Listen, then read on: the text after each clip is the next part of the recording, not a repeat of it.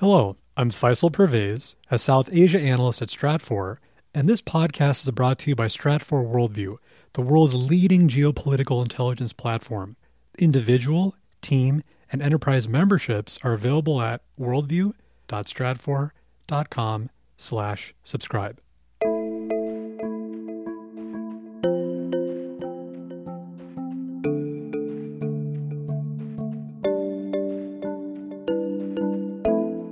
Welcome to the Stratfor podcast. I'm Fred Burton, setting in for host Ben Sheen. In this episode of the podcast, I sat down with New York Times bestselling author Brad Thor to swap stories about Carlos the Jackal, counterterrorism, and his latest book, Use of Force. Thanks so much for joining us, and I hope you enjoyed the conversation as much as I did.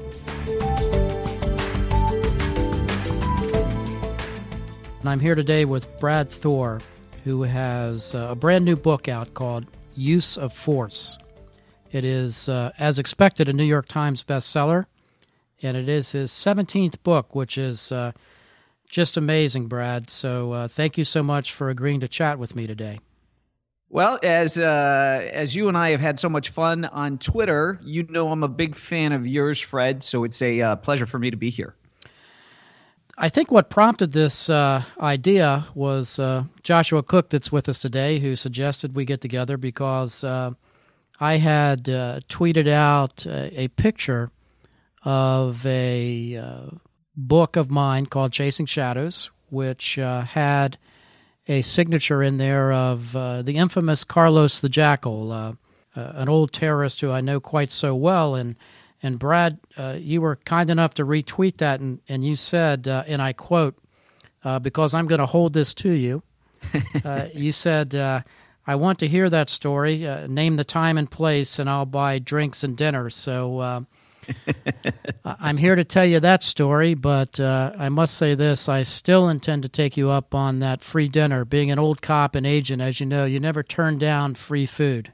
That's that's right. Coppers love a free meal. I know that. I got a lot of friends who are police officers. So yeah, that offer still stands. But having been a big fan, uh, particularly of Robert Ludlum growing up and reading about Carlos the Jackal, uh, when I saw you tweet that out, I said I've got to find out how did Fred get Carlos the Jackal's uh, autograph. So I am excited to hear this story. Well, this is it. My book Chasing Shadows was a story of a uh, assassination by Black September of an Israeli air attaché in my neighborhood when I was growing up, and and so you know the book was written, and out of the blue one day the FBI called me and said that uh, they had read the book, and this was the uh, FBI in Paris, and they s- said in looking at this uh, are there any loose ends that perhaps you would pursue if you were in our shoes? Which, you know, having been a former counterterrorism agent, which was uh, uh, quite intriguing to me, and I was quite frankly uh, just glad that that somebody took an interest in the case. And so I said, well, uh, if I was in your shoes, uh, FBI, I would try to go talk to Carlos the Jackal. He's in a French prison, and uh, he swam in the same same circles of the old radical Palestinian crew and was a gun for hire. And uh, heck, when I was an agent back in the '80s, Brad, we had a a, a dog-eared file on uh, Carlos that uh, was stuffed full of uh, grainy surveillance reports and reports from Interpol and news clippings and so forth. And quite frankly, he was a guy that I thought we would never catch. So anyway, to make a long story short. Um, I signed a bunch of books for the FBI and, and shipped them off to Paris. And about a month later, I get a book back, uh, my own book back, where uh, the FBI had, had given it to Carlos, and Carlos signed one of my books and mailed it back to me. Uh, and I get a big kick out of the fact he uh, signed it with uh, my best revolutionary regards, uh, Carlos. So that's my story. it, it is a an amazing story, and he's such a fascinating character. And I don't know uh, people who are listening know uh, just about his background and his upbringing and and his what did he have? Two brothers and I think they were all named the parents named off. The dad was a big fan of Lenin and he named uh, he used Lenin's middle name first name and last name to name his sons and that's where Carlos the Jackal gets his uh, first name. Isn't that the isn't that the story there? That is the story Brad and uh, again uh, you know as a as a young agent in the 80s we had this guy that was traveling around the world that was an assassin for hire that had been trained by the KGB and and as I had put in my tweet he was the poster child of terror during that time frame. And for the, for anybody that lived through those events uh, you know there there's a couple that come to mind not only Carlos the Jackal but certainly the events by uh, Black September at the 1972 uh, Olympics in Munich. So uh, Carlos uh, knew all these folks. Uh, Gaddafi used him for for hits, and um, I don't think we'll see anybody like him. Uh, I don't think anybody like him can exist today without uh, being hit by a drone or a SEAL team taking him out. Well, I mean, it's interesting how he was finally arrested. It was what in Sudan. He was either awaiting to go under the knife or just had surgery or something like that. Isn't that how he got caught? Yes, uh, it was actually August the fourteenth, uh, nineteen ninety four, and he had uh, hunkered down in Khartoum, and uh, again, that was a stateless government, and and some intelligence surfaced that that placed him there, and and Interestingly, in that same time frame, we had uh, Osama bin Laden uh, in Khartoum, uh, which was a lawless state, uh, much like Libya today, which, uh, as as you wrote about in your recent book, Use of Force, you had this lawless uh, area where all these terrorists could could use as a safe haven. Well, that's what I find fascinating about talking with you, Fred, because I write fiction. I, I do thrillers. And uh, as you know, because I've tweeted it out, I'm a big fan of your book, uh, Ghost. And I've got uh, multiple copies of it, actually. I've got a copy at home, I've got a couple copies in my office. And to see the detail and the stuff that you went through, and, you know, a lot of a lot of people today, of course, are familiar with ISIS and Al Qaeda, but you know, before there was Bin Laden, there was uh, Abu Nidal, and it is amazing how much pain and misery uh, ha- has been inflicted on people around the world by these figures like Carlos the Jackal, whether it was chucking those grenades into that restaurant in Paris uh, or any number of attacks and things that Abu Nidal was behind or Carlos the Jackal. And these names, we just don't talk about them as much anymore. But what you said about not seeing another kind of Carlos the Jackal today because, you know, he'd get droned or a SEAL team would find him. Uh, do you think that Carlos the Jackal, Fred, was exceedingly talented, that he was kind of the Michael Jordan of what he was doing? Or could the Soviets have trained up just about anybody to do that? I think he was the pick of the litter. I, I think uh, Brad terrorists like him come around uh, only so often, uh, whether it uh, is Ali Hassan Salameh of uh, Black September fame, uh, who the Israelis eventually assassinated in Beirut, or an Abu Nidal, or a Carlos the Jackal. Uh, there's a handful of these kinds of terrorists that uh, uh, I think it's important, which I think you do a great job of too, of, of looking at uh, for any student of uh, terrorism or, or student of history. And which, which brings me to a question, Brad, I'd love to ask you. I saw you dedicated your recent book, Use of Force, to Dewey Clarridge, who as you and I both know, uh, was uh, a Cold Warrior from the CIA and this legendary spy master. And and I must say, in, in, in reading your books, uh, your your characters are just phenomenal. And I and you have this character by the name of Reed Carlton. And, and I've got to ask you that question: uh, Was Reed Carlton or is Reed Carlton modeled after Dewey Clarridge? Yes. Uh, so it's funny because so many people have, or I shouldn't say so many, only a handful of people have picked up, actually read the uh, dedication. I asked uh, Ray Kelly's son uh, in New York is a uh, television morning personality, and he was the first one to say, "Oh yeah, I knew him. I'm friends with Ollie North, and that's how I knew uh, knew him." And Dewey was a fascinating, fascinating man uh, at a time where, I mean, he helped stand up the the counterterrorism center at the CIA, and really had a a, a great way, I think, of looking at uh, the not only the United States but the threats, the true threats posed uh, by its enemies, and the links we needed to go to be able to neutralize those threats. Um, and uh, you know, it, we'd have talks about some of the calcification and the bureaucracy at the CIA, and uh, the ability of the OSS versus the CIA today, and all this kind of stuff. I mean, it was an absolute joy for me to know him. And one of the funniest things that I talked about when I was on tour is one of the first things Dewey ever asked me, and he had this kind of New England accent that I always mess up, but Brad, if you're ever going to fake your own death, how would you do it so people believe it?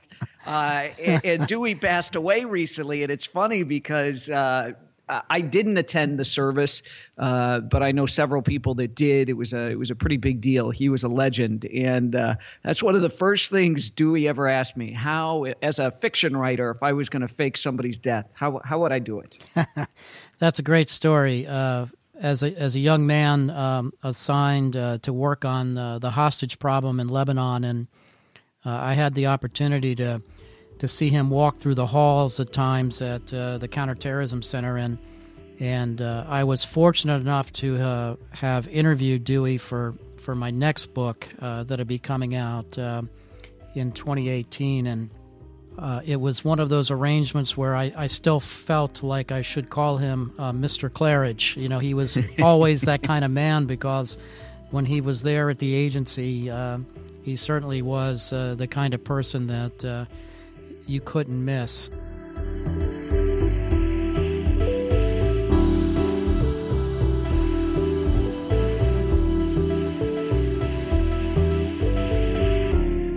We'll get back to the rest of my conversation with author Brad Thor in just a moment. But if you'd like to learn more about any of his 17 books, be sure to visit his website, bradthor.com. You'll also find plenty of extras, like suggested cocktails and gear for each book. And if you'd like to hear more stories about my experience with Carlos the Jackal or writing about the attack in Benghazi, be sure to read my Lessons from the Old Case File series on Stratfor Worldview. We'll include a link in the show notes. If you're not already a subscriber, you can remedy that by visiting worldview.stratfor.com slash subscribe. You can also learn more about my books, Ghost, Chasing Shadows, and my most recent published book, Under Fire The Untold Story of the Attack in Benghazi. Now back to my conversation with Brad Thor.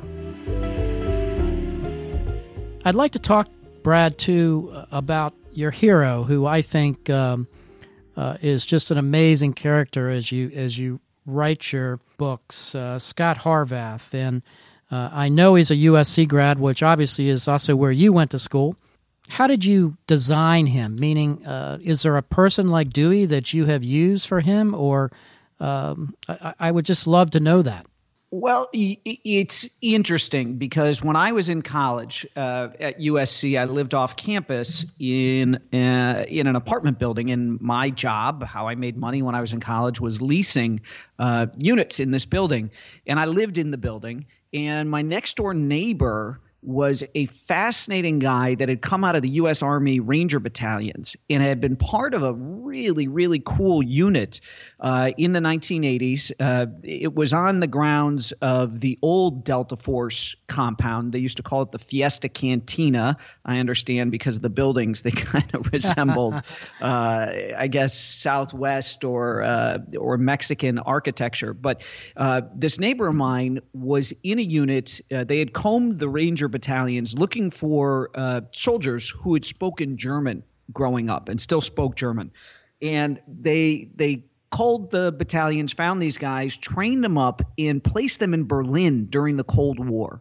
And they wore German clothing purchased locally, all this kind of stuff. Their their job was to blend in, and they had friendly Bierstube owners that would allow them to tear out the walls in the basement and uh, and hide things in the walls and replaster them, radio sets, weapons.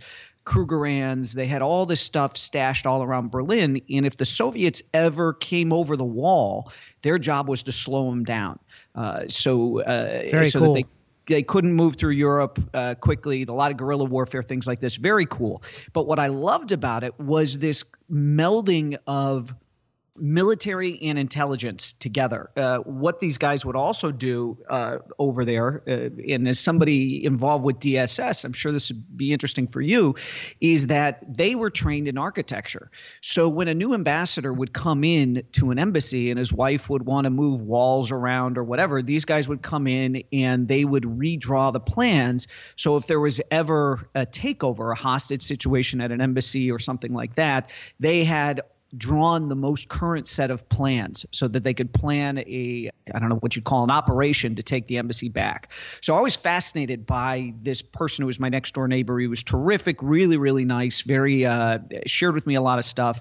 And then my family, my cousins grew up on Coronado. So anytime you went down to Coronado, you'd see the SEALs training on the beach. Sure. I got to know through someone else Harry Humphries who worked with Dick Marcinko as one of the original plank owners of SEAL Team 6 and Harry Humphries works on all the Jerry Bruckheimer movies. You always see his name in there. Um, and, and he was extremely kind to me of giving me details about the SEAL teams and stuff like that. So it was like any other business, networking. And so as I got to know these incredible men and, and heard stories of what they did, it all went into this stew for my main character, Scot Harvath. But Harvath is really, as much as my next door neighbor and Harry had these great stories, there's a handful of people that I know that are actively out there uh, taking the hurt to the bad guys around the world and doing some of this country's most dangerous business. And that's what Harvath is really based on. Those those brave people out there uh, in some dark, dark corners doing hard, sometimes completely thankless work.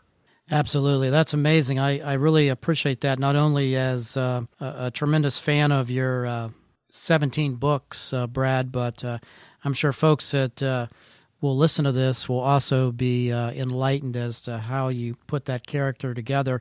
And I'm glad you did mention the, uh, the DSS uh, because uh, I also read your short story, The Athens Solution, which was published in 2006 and i remember turning like the first or second page and all of a sudden we have dss agents featured which uh, uh, i appreciate you writing about the dss because uh, at times uh, it's the kind of organization that doesn't have a lot of uh, uh, media support behind the scenes and a lot of folks still don't know what they do and which is why i always try to promote my old organization. And when I put my book together on Benghazi, I, I wanted to uh, highlight uh, how difficult a job it is for people around the world to not only carry out these tough missions like uh, Scot Harvath have to do, but also like these DSS agents that were hunkered down and, and trapped in Benghazi and in literally a uh, no-win situation.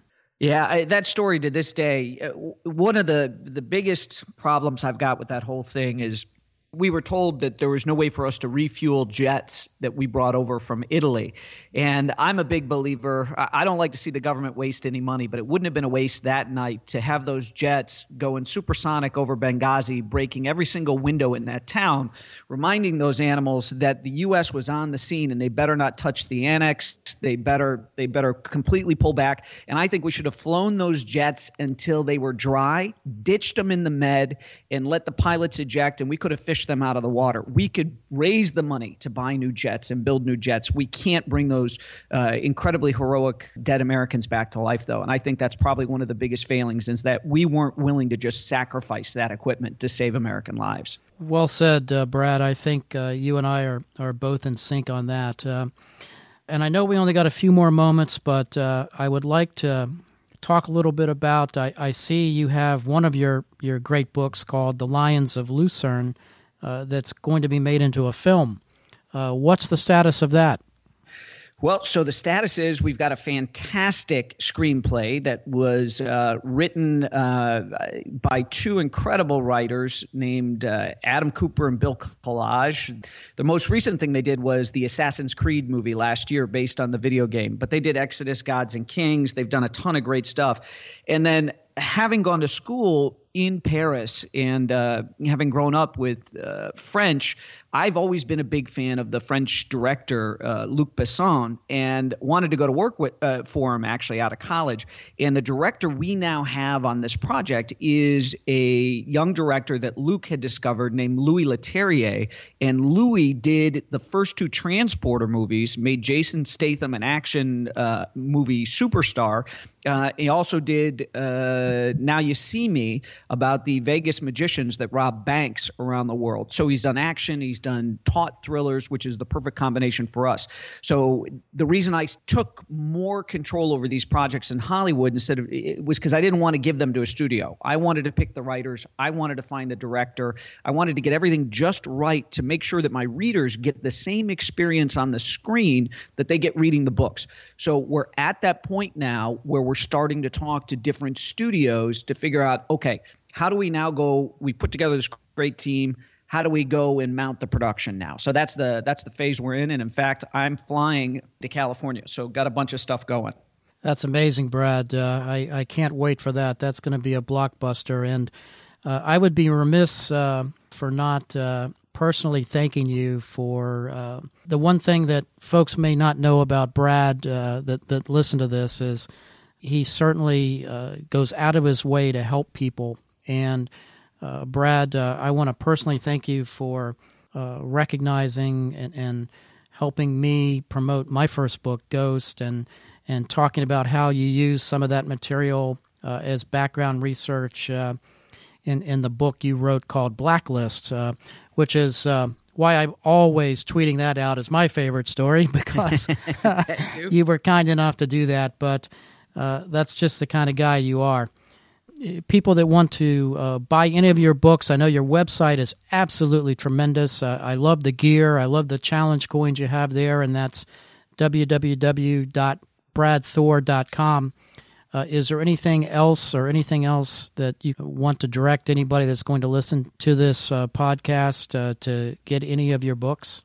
The website is the best, bradthor.com. There's uh, insight into the creation of each book. There's videos. There's all tons of uh, there's tons of great additional bonus content there. So I think that's the perfect place to start.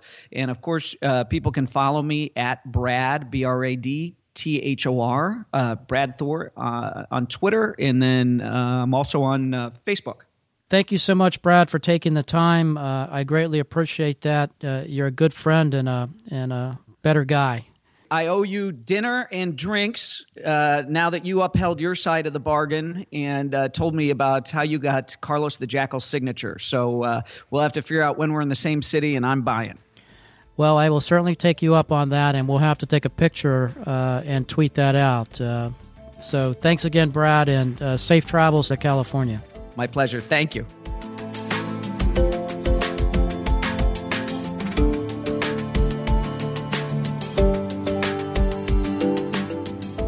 Thanks again for joining us for my conversation with New York Times bestselling author Brad Thor. You can learn more about his latest book, Use of Force, at bradthor.com. Again, you can follow Brad on Twitter at Brad Thor, and you can follow me at Fred underscore Burton. And for more geopolitical analysis, forecasting, and insight into global security developments, be sure to visit us at Stratfor Worldview. If you're not a subscriber and value an independent, sober approach to international affairs, go to worldview.stratfor.com slash subscribe to learn more about individual, team, and enterprise subscriptions. Subscribers can even contribute to the conversation by sharing their insights, thoughts, and other experiences in the forum section on Stratfor Worldview. And if you have a comment or idea for a future episode of the podcast, please email us at podcast at stratfor.com or give us a call at 1 512 744 4300, extension 3917. Also, consider leaving us a review on iTunes or wherever you subscribe to the show. We appreciate your feedback. And for more geopolitical intelligence analysis and forecasting that brings global events into valuable perspective, follow Stratfor on Twitter at Stratfor. Thanks for listening.